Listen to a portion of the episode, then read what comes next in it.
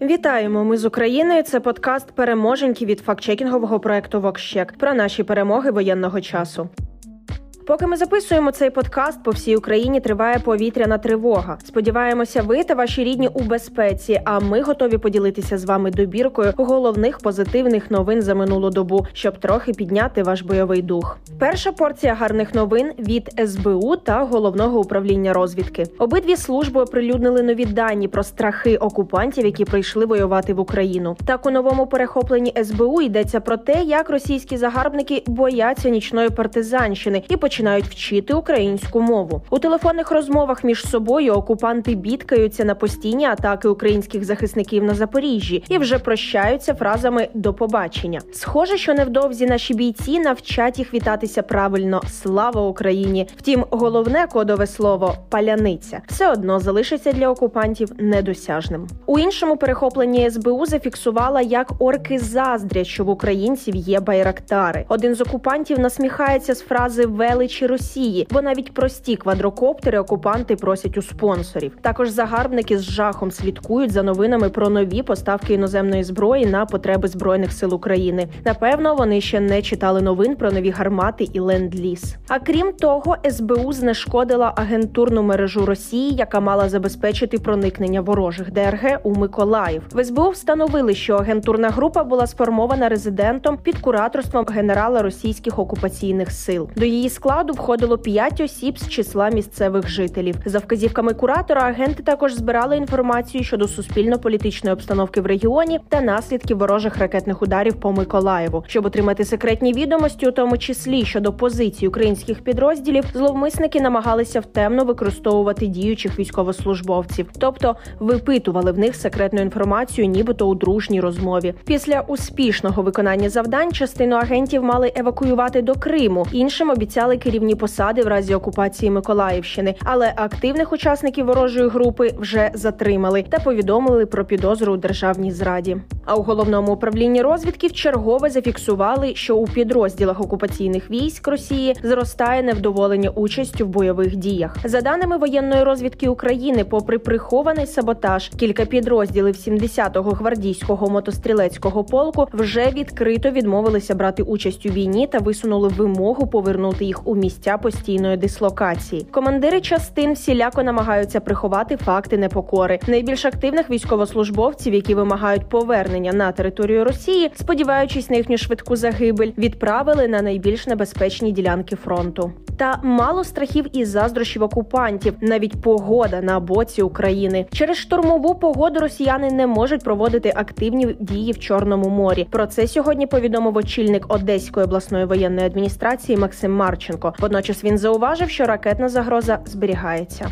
Позитивні звістки приніс і генеральний штаб. Сьогодні українські військові звільнили населений пункт Дементіївка на Харківщині. Втрати окупантів продовжують невпинно зростати. Вже близько 28 тисяч 300 орків окропили українську землю своєю кров'ю. А Росія втратила вже 38% танків усієї своєї армії та понад 22% бронемашин. На Росії продовжуються проблеми. Сантехніка, а особливо раковини та унітази, подорожчали на від 20 до 70%. Здається, скоро вбиральня та душ на вулиці з'являться не лише у російських глибинках, а й у великих містах. А міжнародні компанії та організації вкотре нагадали, що не бажають співпрацювати із терористами. Російські та білоруські телеканали не зможуть показувати Олімпійські ігри 2026 та 2028 років. Міжнародний олімпійський комітет не допустив мовників з обох країн до участі у тендері на придбання телевізійних прав. А російська дочка Дочка Google ініціювала банкрутство. Повідомили в економічній правді. Арешт банківського рахунку унеможливив функціонування російського офісу, у тому числі збереження працівників та оплату праці на Росії. Раніше компанія призупинила переважну більшість комерційних операцій у Російській Федерації. А у грудні Google на Росії першою з іноземних it компаній отримала оборотний штраф на 7,22 мільярдів рублів за повторне невидалення забороненої на Росії інформації. І поки Росія впевнено швидко котиться у прірву, Україна вже готується до повного відновлення. У Києві запрацювало посольство США. А потік на в'їзд в Україну б'є рекорди з початку війни. Повідомили у Держприкордонслужбі. За її даними, 17 травня Україну, як і днем раніше, залишило понад 31 тисяча осіб. Тоді як кількість тих, хто прибув до країни, становила 37 тисяч проти понад 41 тисячі напередодні. У відомстві повідомили, що за минулу добу кількість оформлених транспортних засобів із гуманітарними вантажами збільшилась до 239 після падіння у попередні два дні до 150-190.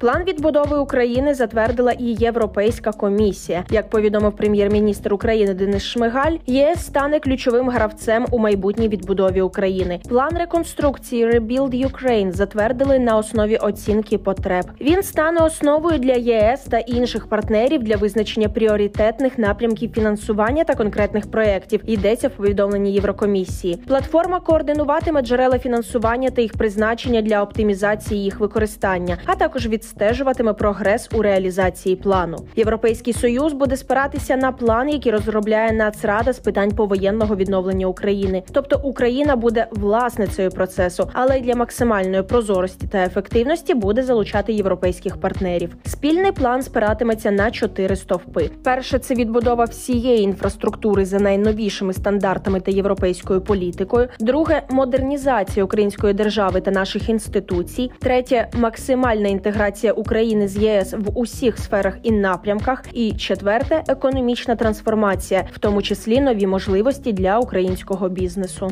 Франція планує збільшити поставки озброєння та гуманітарної допомоги в Україну. Про це після телефонної розмови з Володимиром Зеленським повідомив президент Франції Мануель Макрон. На сьогодні з Франції в Україну вже відправлено 800 тонн гуманітарної допомоги. Найближчими днями посиляться поставки озброєння та гуманітарного спорядження. І наостанок новини про пальне. Уряд призупинив регулювання цін на бензин і дизель. І ви певно скажете: а що ж тут хорошого? Ціни ж зростуть. Так, ціни зростуть. Але державне регулювання цін на пальне створило дефіцит, через який власне й утворилися черги за пальним на заправках. АЗС просто не могли продавати стільки бензину, скільки потрібно для водіїв, тому що зі свого боку не могли оплатити поставки через занижені ціни. Тепер це коло розірвано. Поставки мають налагодитися, але так ціни мають зрости. Крім того, в уряді наголосили, якщо оператори ринку почнуть зловживати становищем, в уряді будуть запроваджувати щодо них санкції і моніторинг моніторити ситуацію цілодобово.